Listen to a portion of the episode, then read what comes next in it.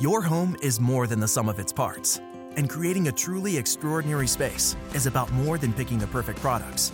That's why the experts at Ferguson Bath, Kitchen, and Lighting Gallery are here to help you throughout the entire process to create a home that's as unique as you are. Bring your vision to us. Schedule your showroom consultation and see more from brands like Monogram at build dot com slash Ferguson.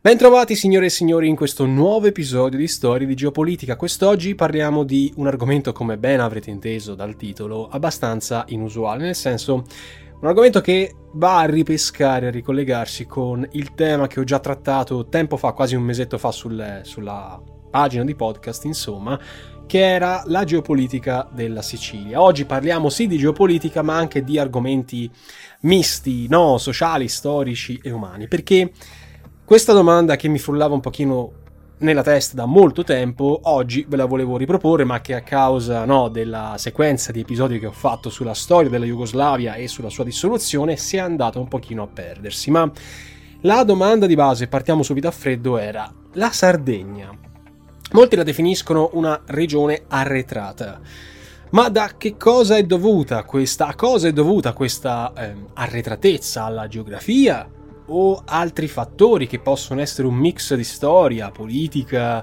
e fattori sociali umani? Vediamo un attimo di approfondire la questione della Sardegna, che è una delle regioni fondamentali della nostra, della nostra nazione. Sigla!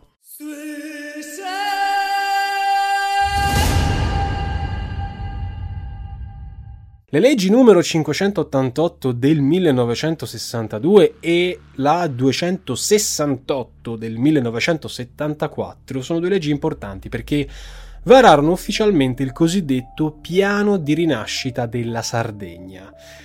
Con queste due leggi lo Stato cercava di allocare circa mille miliardi di lire dell'epoca, non sono briciole, come non saranno briciole negli anni novanta tramite una nuova legge, questa la quattrocentodue del millenovecentonovantaquattro, recante il titolo bellissimo Provvedimenti urgenti per lo sviluppo economico e sociale della Sardegna, stanziava ulteriori novecentodieci miliardi di lire, quattrocentosessantuno milioni di euro, per un programma di investimenti che lo Stato definiva urgenti e demandava la potestà decisionale alla ente regione, alla ente, all'ente regione, a differenza eh, di quanto avvenuto per l'attuazione dei piani precedenti, quando la gestione era stata del governo centrale, relegando la regione Sardegna autonoma al ruolo di semplice esecutore. A questi cospicui finanziamenti saranno aggiunte le risorse stanziate dalla C E E, oggi U E, l'Unione Europea, eh, a favore dei territori meno sviluppati, tra i quali rientrava anche la Sardegna. Solo per citare qualche dato, quelle previste dal P O R F E S R duemilaquattordici duemilaventi, eh, cioè in sostanza il fondo dell'Unione Europea per lo sviluppo regionale, nel caso della Sardegna questi fondi ammontano a novecentotrenta milioni di euro, quattrocentosessantacinque dei quali sono rappresentati principalmente da finanziamenti europei. Per il resto invece ci sono cofinanziamenti statali, eh, regionali, che sono destinati a promuovere progetti e iniziative per lo sviluppo e anche per rilanciare l'economia e l'occupazione. A quest'ultimo riguardo, a riguardo della occupazione, il vero problema che eh, colpisce la Sardegna riguarda il concreto utilizzo delle sue risorse comunitarie e umane, tenuto conto che i dati ufficiali di inizio duemilaventi certificano che la regione ha programmato soltanto quattro, quattro dei trentasette virgola cinque milioni stanziati con il Fondo di Sviluppo e Coesione e ne ha speso soltanto uno. A questo proposito, giusto per insomma, cominciare, come faremo anche più avanti, a ehm, smentire uno dei tanti luoghi comuni, sul finire degli anni novanta del secolo scorso, autorevoli studiosi rilevavano come erano in realtà i pastori, sempre più stanziali, a fare sapiente utilizzo delle risorse comunitarie della, dell'Unione per, eh, ad esempio, avviare fiorenti attività imprenditoriali. Ha però anche detto che tanta inefficienza non trova riscontro in altre regioni italiane ed europee, e questo ci palesa una sostanziale incapacità di saper programmare e di spendere davvero dove bisogna spendere. Questo è difficile da giustificare. Detto in altri termini, a mancare non sono le risorse, bensì, e i numeri parlano molto chiaro, la capacità di saperle utilizzare. Discorso che non ha riguardato purtroppo soltanto i fondi comunitari nel caso della Sardegna, ma anche dell'Italia in generale. La situazione economica dell'isola della Sardegna non è rosea.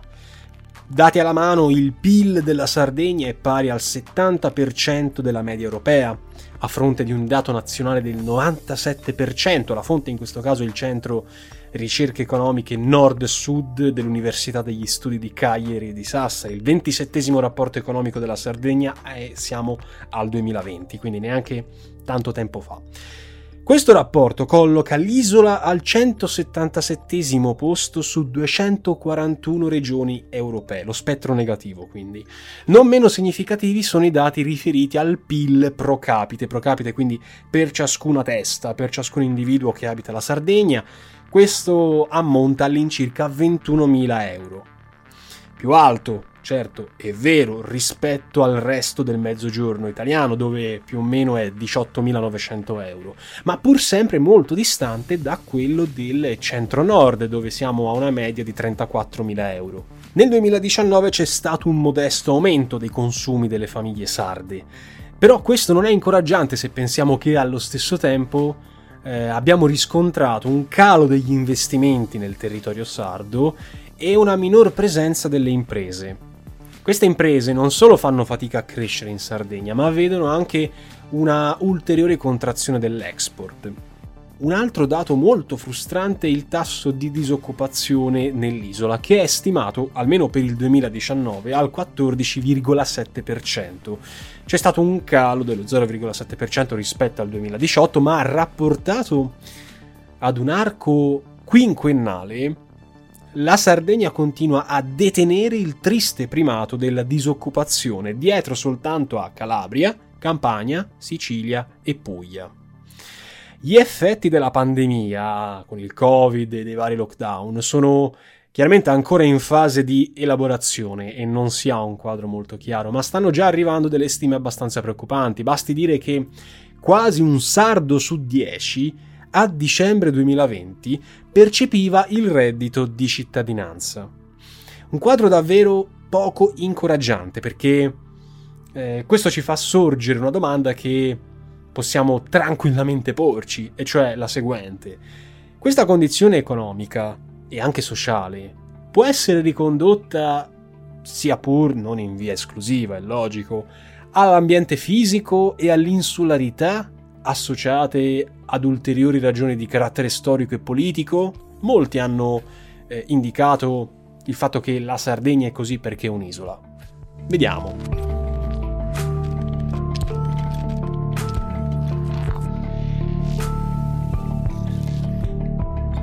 In ambiente accademico, specie quello dei geografi, è stata ricorrente la descrizione di un'isola economicamente arretrata e o in costante deficit di sviluppo a causa di condizioni fisiche e climatiche avverse, tali da influire negativamente su tutta una serie di aspetti culturali e sociali.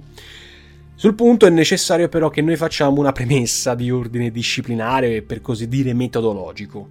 Se partiamo dall'assunto che la geografia sia una scienza esatta, basata su dati e numeri, saremmo portati a ritenere questi dati che la geografia ci propone come una sorta di verità oggettiva, rendendo oltremodo difficile mettere in discussione certe conclusioni, che ancora oggi potrebbero essere radicate nella mentalità di noi persone comuni, no?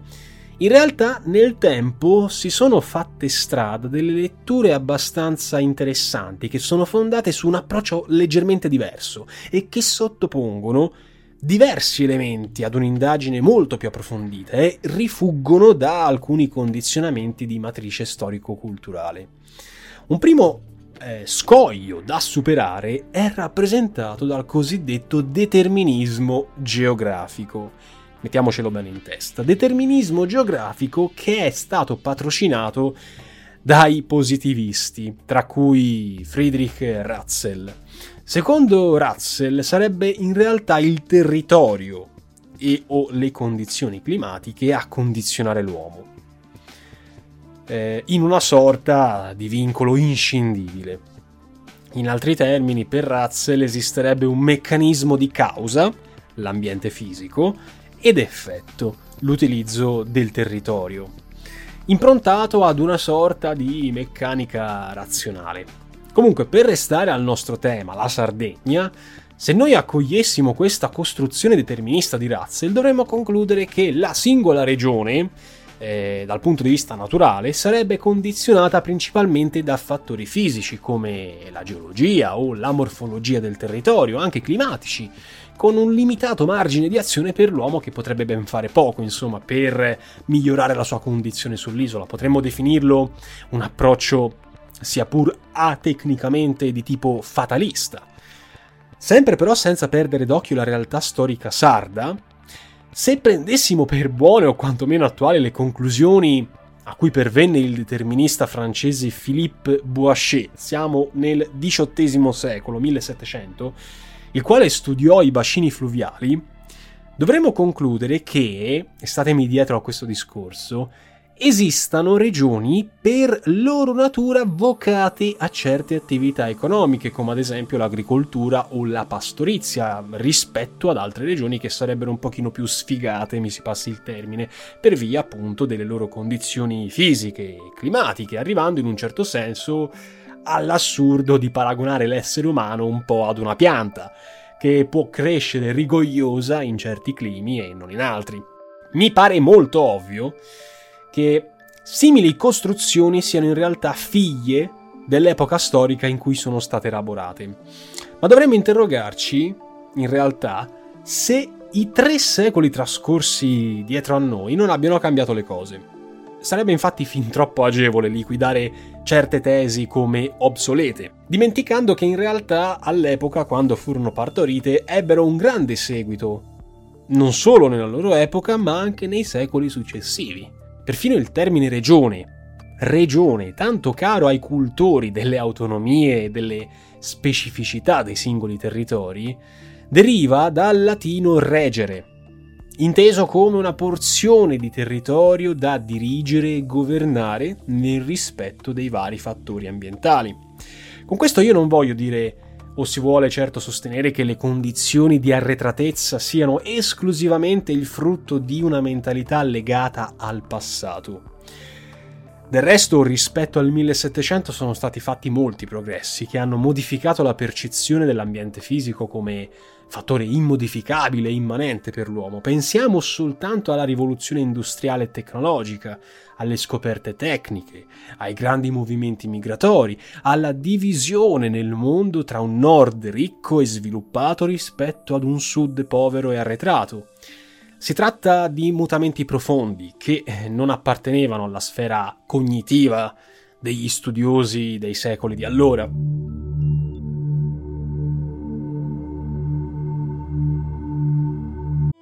Your home is more than the sum of its parts, and creating a truly extraordinary space is about more than picking the perfect products. That's why the experts at Ferguson Bath, Kitchen, and Lighting Gallery are here to help you throughout the entire process to create a home that's as unique as you are. Bring your vision to us. Schedule your showroom consultation and see more from brands like Monogram at build.com slash Ferguson.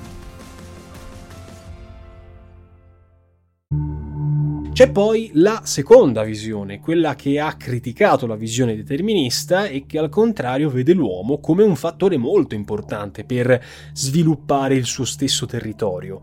In altre parole, l'uomo viene visto in questo caso come un attore molto attivo invece che come un semplice soggetto passivo, eh, secondo un approccio che è stato a volte definito possibilista. Il padre di questa tesi possibilista è stato il francese Paul Vidal de la Blache, Ricordiamo che fu grazie al lavoro di de la Blache che la geografia ha assunto la dignità di disciplina di insegnamento autonomo in molti atenei, staccandosi da quelle discipline storiche e antropologiche che in realtà la volevano un po' mescolata alla storia e alla, e alla sociologia. Sarebbe stato infatti la Blache che, prendendo spunto dalla disfatta francese per mano dei prussiani a Sedan nel milleottocentosettantuno, ritenendo tra i fattori di successo dei prussiani la capacità di leggere e comprendere le carte del territorio, a lavorare per sottolineare la grande importanza della conoscenza della geografia. Per sintetizzare al massimo il, il fulcro del pensiero della Blache è che non sia l'ambiente a fare l'uomo, ma l'esatto opposto. Le grandi trasformazioni che hanno caratterizzato l'epoca in cui la Blache ha vissuto, cioè il fine milleottocento, e la disponibilità di termini di confronto grazie alle maggiori capacità di utilizzare i treni, la locomozione e la possibilità di conoscere meglio e più da vicino nuove realtà, quindi paragonandole tra di loro, non potevano non portare alla conclusione che l'uomo, munito delle adeguate capacità tecniche, organizzative e culturali, fosse in grado e capace di produrre importanti trasformazioni del territorio e del suo stesso paesaggio. Occorre però fare un'attenzione molto importante su un pericolo non poco rilevante, cioè quello di passare da un determinismo di stampo geografico, l'ambiente che produce il territorio, ad un altro legato alla civiltà, come dire, solo le civiltà evolute e munite delle capacità e competenze loro possono vincere la battaglia contro la natura avversa. Per quanto sarebbe ipocrita negarlo in toto, portato alle estreme conseguenze, un simile approccio rischierebbe ancora una volta di relegare l'uomo al ruolo di soggetto passivo rispetto a dinamiche che sfuggono al suo controllo. Questo discorso vale a maggior ragione ai giorni nostri, quando il fenomeno della globalizzazione mette in discussione non solo le regioni, ma perfino gli stati come attori sullo scacchiere economico mondiale. Ora evitiamo di parlare delle critiche contro gli squilibri creati dal fenomeno globalizzazione, per carità di Dio. È l'ultima cosa che voglio. Avrete intuito che diversi elementi chiave riportano alla situazione isolana e spesso evocano una visione di stampo determinista. Pensiamo ad esempio alla condizione di insularità o alle presunte caratteristiche naturali sfavorevoli di certi territori che male si presterebbero ad alcune attività economiche, a loro volta ritenute tra le cause di fenomeni come povertà e scarso sviluppo. Pensiamo al presunto handicap dell'insularità, e facciamo alcuni esempi con altre isole che soffrono problemi di collegamento per via della lontananza dal loro rispettivo continente. Ad esempio Nuova Zelanda, la Nuova Zelanda che tra l'altro è in mezzo all'oceano e il suo collegamento più vicino è l'Australia, a sua volta un'altra isola. Oppure pensiamo all'Islanda, eh, in questo caso per quanto riguarda l'Islanda influisce fortemente anche il fattore climatico. Parliamo forse di zone povere, sottosviluppate? Direi proprio di no. Un altro punto critico potrebbe essere il fattore ambientale, si viene a dire, che disincentiverebbe l'agricoltura nelle zone interne, favorendo invece il fenomeno della transumanza. Anche qui alcuni piccoli esempi in realtà potrebbero servire al nostro scopo, perché se pensiamo bene, le zone interne di paesi come l'Arabia Saudita o il Nevada, citiamo non a caso due realtà politiche e geografiche lontanissime tra di loro, sono caratterizzate da popolazioni stanziali e con un elevato tenore di vita e di P I L, pur nelle profonde ed innegabili differenze che separano Arabia Saudita e Nevada. Questi due esempi hanno un unico scopo: fornire dei casi concreti nei quali presunte condizioni avverse non hanno affatto impedito lo sviluppo. Il deserto, per quanto deserto, non ha impedito lo sviluppo all'Arabia Saudita, che grazie al petrolio riesce a campare, o al Nevada. Continuiamo. A rigore una regione montagnosa e senza sbocchi sul mare dovrebbe dedicarsi esclusivamente, in linea teorica, all'attività pastorale. Ma non è propriamente il caso della Svizzera. L'insularità dovrebbe produrre isolamento, il che non rispecchia la storia della Gran Bretagna. La povertà di materie prime frena lo sviluppo, fattore che però non ha certo impedito al Giappone, oltretutto un arcipelago, di diventare una delle maggiori potenze economiche del pianeta. La stessa collocazione strategica, eh, che comunque tra l'altro la Sardegna possiede perché si trova al centro quasi esatto del Mediterraneo, a nord dell'Africa settentrionale, a sud della Francia, non è comunque un fattore che è di per sé incisivo dello sviluppo, se la sganciamo da altre considerazioni di ordine geopolitico. Pensiamo alla città di Trieste. Pensiamo a Trieste, che fu fortemente penalizzata dalla perdita del ruolo di porto dell'impero asburgico quando passò sotto la sovranità italiana, ancor di più a causa della perdita dei mercati dell'est dopo la divisione dell'Europa in due blocchi nel millenovecentoquarantacinque. Oggi Trieste, grazie alla maggiore apertura ai traffici, ha invece recuperato molta di quella importanza che aveva avuto fino ad un secolo fa. Eppure le condizioni fisiche sono pressoché rimaste le stesse. Un ulteriore fattore di isolamento sarebbe rappresentato, secondo molti, dalla conformazione fisica delle coste sarde. Alcune parti sono alte e rocciose, altre invece sono basse e paludose. Però ci si dimentica che con questo fattore dell'isolamento rappresentato dalle coste, diciamo, frastagliate oppure basse e paludose, che in realtà nel mondo esistono molti approdi naturali che si sono prestati molto bene a far nascere porti in zone di questo tipo o situazioni dove analoghe condizioni non hanno certo impedito lo sviluppo di ricche attività portuali, per esempio Genova.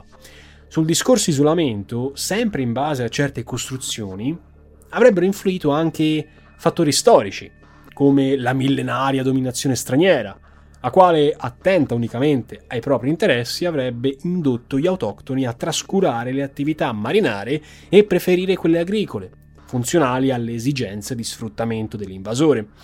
Questa considerazione storica, tra l'altro, potrebbe essere utile per smentire, in un certo senso capovolgere, il retaggio che vorrebbe il popolo sardo chiuso ai contatti con l'esterno. Ora, chi sostiene questo assunto, che il popolo sardo sia chiuso eh, con l'esterno, dimentica, oltre alla proverbiale ospitalità isolana, soprattutto l'esistenza di fattori storici che scoraggiarono nei secoli un'apertura ai traffici con l'esterno, quali il sistema feudale imposto dai catalano-aragonesi e poi dagli spagnoli, o la pirateria che imperversava nel Mediterraneo scoraggiando la navigazione. Un altro dei fattori ambientali avversi spesso citati nel caso della Sardegna è quello climatico.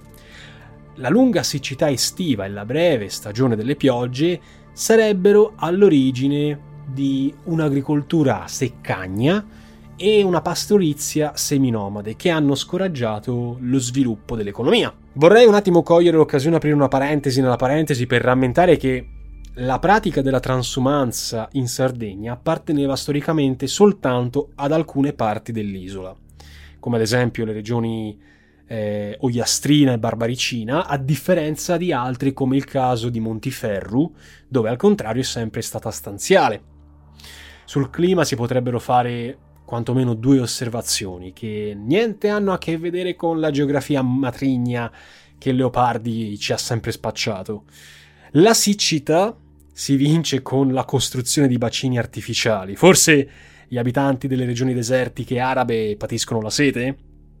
Mentre la forte ventosità, qui occorre dar ragione ai geografi, cioè i venti flagellano la Sardegna, sarà perché siamo in mezzo al mare? Comunque, non necessariamente sono uno svantaggio, a partire dalle potenzialità dell'eolico. Premesso questo, in carenza dei venti, forse la Sardegna sarebbe caratterizzata da un clima ancora più umido e soprattutto nebbioso, stile, mettiamo caso, pianura padana. In merito poi alla tradizionale immagine del pastore sardo legato a modelli arcaici, bucolici, vorrei fare soltanto due note di costume. I cartaginesi e i romani appresero molte tecniche di allevamento dagli, dagli autoctoni. Inoltre, secondo dati e studi ufficiali che risalgono agli anni novanta del secolo scorso, trovate tutto in descrizione e in bibliografia qui sul podcast, i pastori sono stati tra i più abili e attenti utilizzatori dei fondi comunitari per avviare importanti attività imprenditoriali. Magari nominare uno di loro alla guida dei competenti assessorati regionali potrebbe forse dare una mossa a certe lentezze burocratiche. Un'annotazione molto interessante che è stata fatta da alcuni studiosi è quella del pastore guerriero per necessità, spesso indotto a, come dire, riparare nelle zone dell'interno della Sardegna per via di scelte di politica economica delle potenze dominanti, peraltro del tutto slegata da fattori fisici o ambientali, che privilegiavano le coltivazioni di grano per sostentare la popolazione e i militari sulla costa, relegando invece sulle montagne le attività pastorali, viste all'epoca, nei vari secoli, come luoghi inospitali e privi di potenzialità.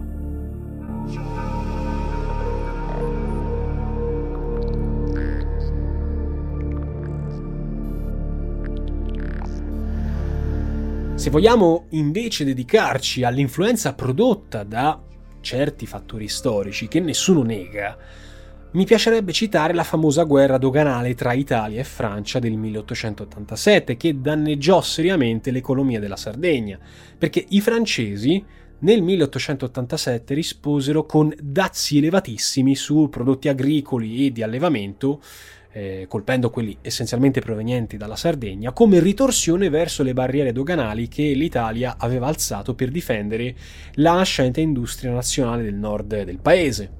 Per restare sempre su temi storici, facciamo un cenno doveroso alla malaria, che si viene spesso a indicare come altra causa endemica e naturale di spopolamento e arretratezza del territorio sardo nel corso della storia. Ammesso e non concesso che questo fosse vero fino ai primi anni cinquanta, cioè quando fu debellata dal territorio sardo con i finanziamenti americani della Fondazione Rockefeller, oggi possiamo seriamente fare affidamento a un simile discorso? Perché molti hanno spesso messo in discussione una certa arretratezza della Sardegna legandosi al discorso malaria. Tralascerei per decenza studi, tra virgolette, chiamiamoli così, circa presunti caratteri razziali o antropologici del popolo sardo, purtroppo sono presenti nel comune sentire.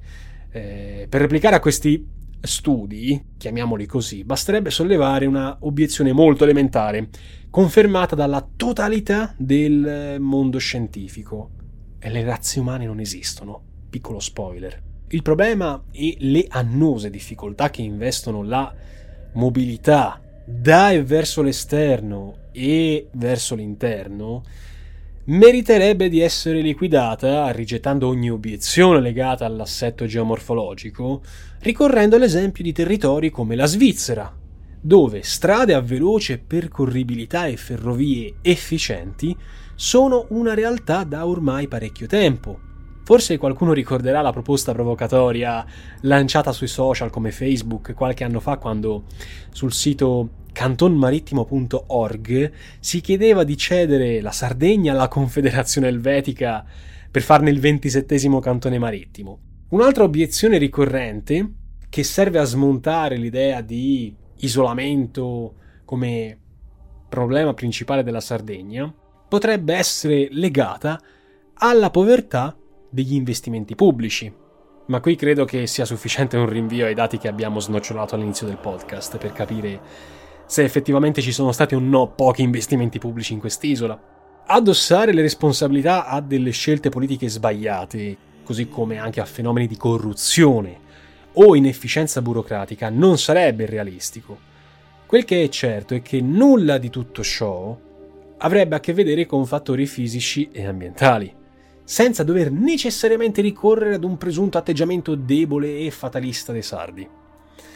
Detto ciò, come si spiega ancora oggi il radicamento, specie nel comune sentire, di convinzioni simili? Credo che una caratteristica che vale per qualsiasi argomento o tematica, specie per quelle che vogliono guadagnarsi una dignità scientifica, è rappresentata dalla fondatezza delle affermazioni, facendo attenzione alla presenza o meno di tali caratteri in opere di divulgazione.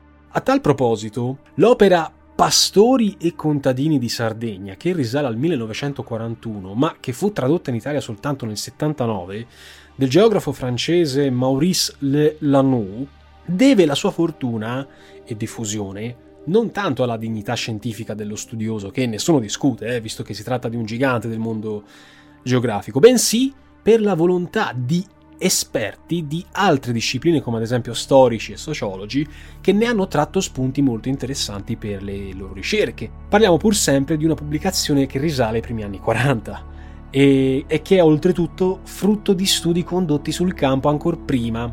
Siamo negli anni trenta e ricordiamo che poi nel quarantuno Italia e Francia erano in guerra. Lo testimoniano molti spunti deterministici e legati alla condizione di arretratezza che vi si possono leggere tra le righe, come ad esempio insularità uguale sinonimo di isolamento, oppure condizione geomorfologica avversa per via del territorio collinare, oppure clima insalubre e siccitoso, usi civici all'origine di contrasti tra mondo pastorale e contadino per l'occupazione delle terre, la malaria, l'arretratezza della tecnica di coltivazione e così via. Quel che occorre ricordare e che ci può interessare è che molti di coloro che hanno preso spunto da Le Lannou hanno probabilmente commesso l'errore di dimenticare origine e collocazione storica dell'opera, contribuendo non necessariamente in malafede alla conservazione di molti luoghi comuni. Per questo ancora oggi si dice e si fa appello a questo testo.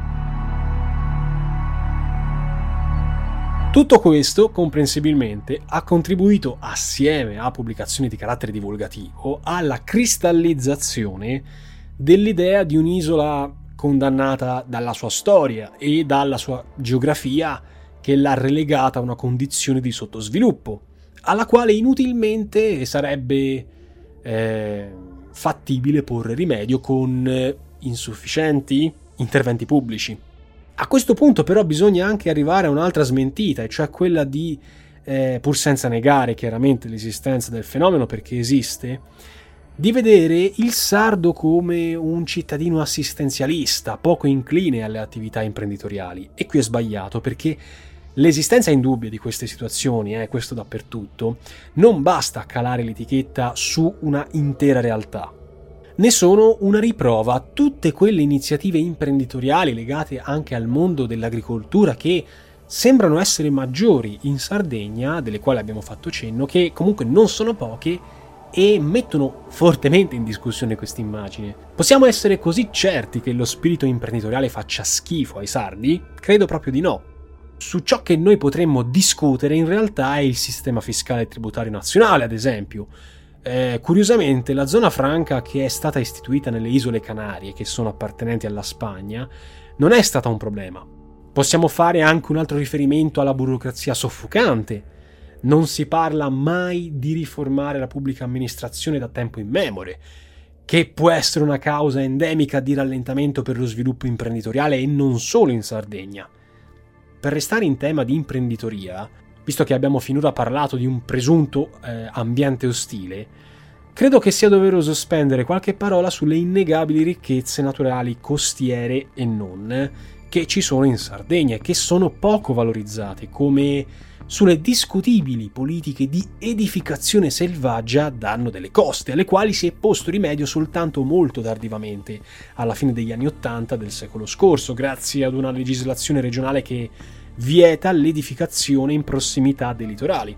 Ed è soprattutto grazie a questo patrimonio naturale, che non è in questo caso una natura maligna, che l'isola ha potuto impiantare un ricco indotto turistico, forse non adeguatamente sfruttato, certo, in tutte le sue potenzialità, ma comunque uno dei più grandi d'Italia. Quanto alla leggenda di un'isola storicamente colonizzata da uno straniero invasore, da qualcuno visto come causa, se non che giustificazione, di fatti criminali come i sequestri di persona o il banditismo, oggi come oggi si potrebbero più che altro ricercare responsabilità politiche, non so, negli amministratori regionali che non hanno saputo o voluto fare eh, sfruttare le potenzialità offerte dallo statuto autonomistico, o magari non hanno voluto fare la voce grossa ai tavoli giusti, per esempio subordinando autorizzazioni o concessioni per assumere lavoratori sull'isola e quindi favorire il lavoro all'interno della Sardegna? Per quanto riguarda i sequestri, bisogna ricordare che la grande parte delle condanne penali per il reato di sequestro sono state ai danni di soggetti estranei al mondo pastorale, come commercianti, impiegati, titolari di ditte commerciali. Quindi, se di determinismo volessimo parlare, riferendoci al mancato sviluppo isolano, forse... e dico forse, occorrerebbe più propriamente parlare di mancanza di determinazione umana, senza cercare giustificazioni in retaggi storici o naturali che appartengono ad un passato ormai remoto e che nei momenti peggiori possono trasformarsi, come dire, in un alibi per giustificare una condizione mista di rassegnazione e immobilismo. L'isola, questo è un dato di fatto, ancora oggi, con tutte le ripercussioni che potrà avere questa pandemia, registra fenomeni critici di tutta evidenza, a cominciare dalla fame di lavoro e dalla ricerca di lavoro che va altrove, va verso l'estero, verso migliori opportunità e quindi alimenta fenomeni migratori importanti. Più di quindicimila persone hanno lasciato la Sardegna negli ultimi tredici anni del secolo scorso, con un saldo negativo tra partenze e rientri che è superiore alle duemilacinquecento unità, e in Sardegna abbiamo una popolazione sempre più anziana per via della fuga dei giovani. Sono quasi quattrocento i centenari in Sardegna, questo nel duemiladiciotto, quindi saranno molti meno adesso. Your home is more than the sum of its parts, and creating a truly extraordinary space is about more than picking the perfect products. That's why the experts at Ferguson Bath, Kitchen, and Lighting Gallery are here to help you throughout the entire process to create a home that's as unique as you are. Bring your vision to us. Schedule your showroom consultation and see more from brands like Monogram at build.com slash Ferguson.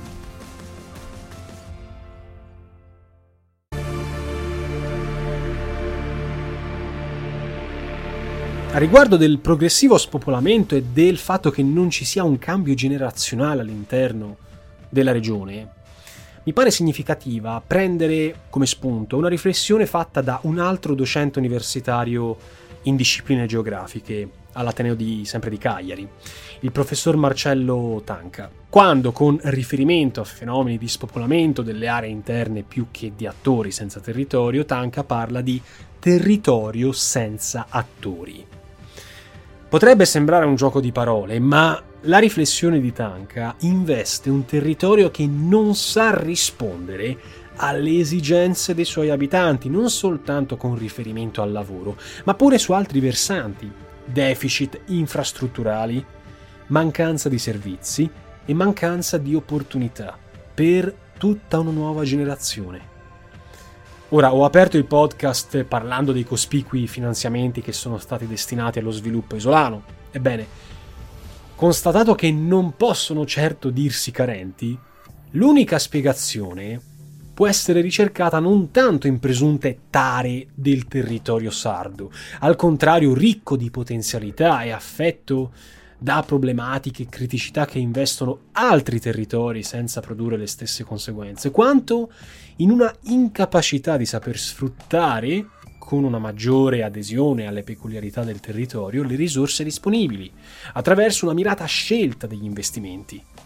Sarebbe troppo lungo parlare oggi della politica di sviluppo industriale dell'isola degli anni del dopoguerra, però limitandoci ad alcuni brevissimi cenni che sono doverosi per capire anche la situazione dell'isola, potremmo dire che si puntò tutto, e questo forse fu un errore, sulle famigerate cattedrali nel deserto, cioè tutte quelle mega industrie nel settore petrolchimico, mentre quello minerario è ormai consegnato alla storia da decenni.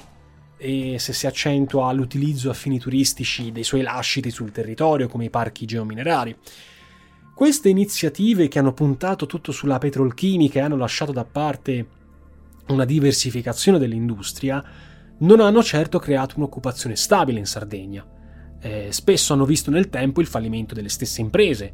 Basti citare il caso eh, dell'I L A di Porto Vesme. Hanno lasciato anche un territorio scempiato in termini ambientali, chiaramente anche la disoccupazione, spesso gestita, anzi mal gestita, con il ricorso alla logica dell'assistenzialismo di Stato. Il problema di base è stato organizzare male le cose. Tra le giustificazioni tradizionalmente si fa riferimento al fallimento dell'industrializzazione oppure alla grave crisi internazionale petrolifera del millenovecentosettantatré. Ora, se non ci sono chiaramente dubbi circa le ripercussioni internazionali di eventi del genere, la responsabilità non può o non potrebbe essere ascritta invece a chi fece scelte aliene alle tradizioni del territorio? Probabilmente, come sostenuto da molti studiosi del settore, una politica di sviluppo che avesse puntato maggiormente su attività in linea con l'assetto territoriale e sociale dell'isola, come agricoltura e pastorizia al passo con i tempi, come turismo, come piccola attività manifatturiera e artigianale, adesso anche con lo sviluppo eventualmente di una industria dell'alta tecnologia, avrebbe regalato nel tempo un miglior destino all'isola e soprattutto ai suoi abitanti.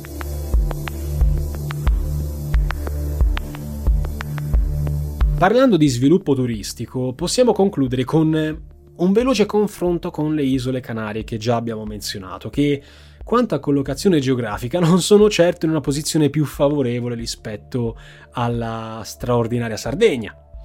Solo per fornire alcuni dati, con riserva di riesaminarli poi alla luce della pandemia in corso, su cinquecentosessantaduemila occupati in Sardegna nel duemiladiciotto, se ne registravano trentaquattromila nell'agricoltura, novantaquattromila nel settore industriale in senso generale, quattrocentotrentaquattromila nei servizi, con un tasso di disoccupazione del quaranta per cento e giovanile che sfiora il quarantasette per cento, un giovane su due a casa.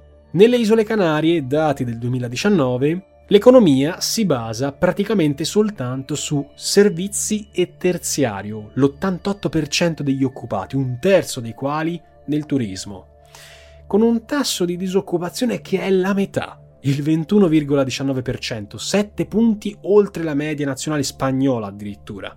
Questo ci fa riflettere molto e, e ci fa domandare dove la Spagna è riuscita e dove l'Italia ha fallito. E stiamo prendendo una delle regioni più arretrate della Spagna.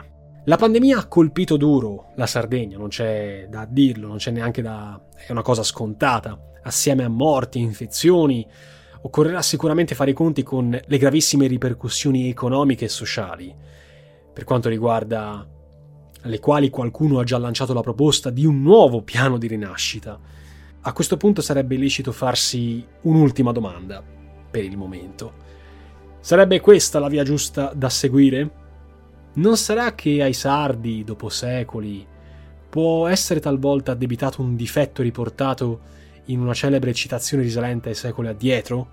Pocos locos e malunidos? Pochi, folli e disuniti?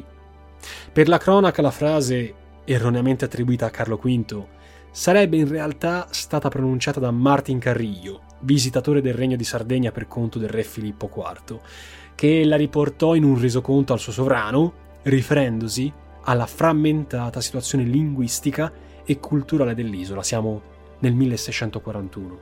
Oggi, a secoli di distanza, la frammentarietà della Sardegna forse non è più dovuta a una situazione linguistica ambivalente, ma direi un po' anche alla gestione del nostro territorio.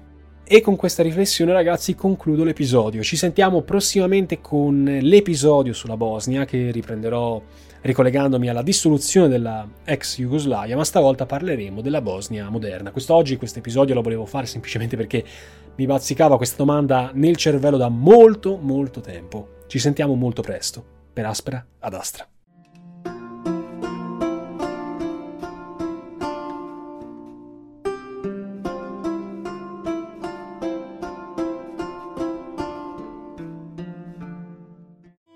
Your home is more than the sum of its parts, and creating a truly extraordinary space is about more than picking the perfect products. That's why the experts at Ferguson Bath, Kitchen, and Lighting Gallery are here to help you throughout the entire process to create a home that's as unique as you are. Bring your vision to us. Schedule your showroom consultation and see more from brands like Monogram at build dot com slash Ferguson.